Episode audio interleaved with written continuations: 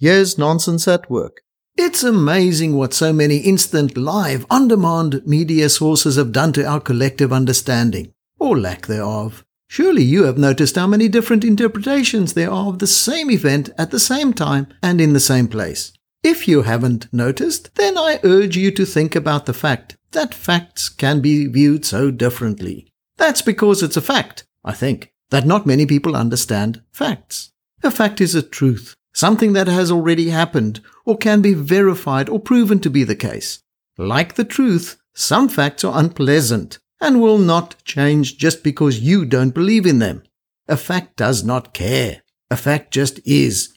And that's why facts don't matter. Here's what really matters what you make of a fact and what you do with it. In other words, what you think and do next. I'm James McIntosh at nonsenseatwork.com.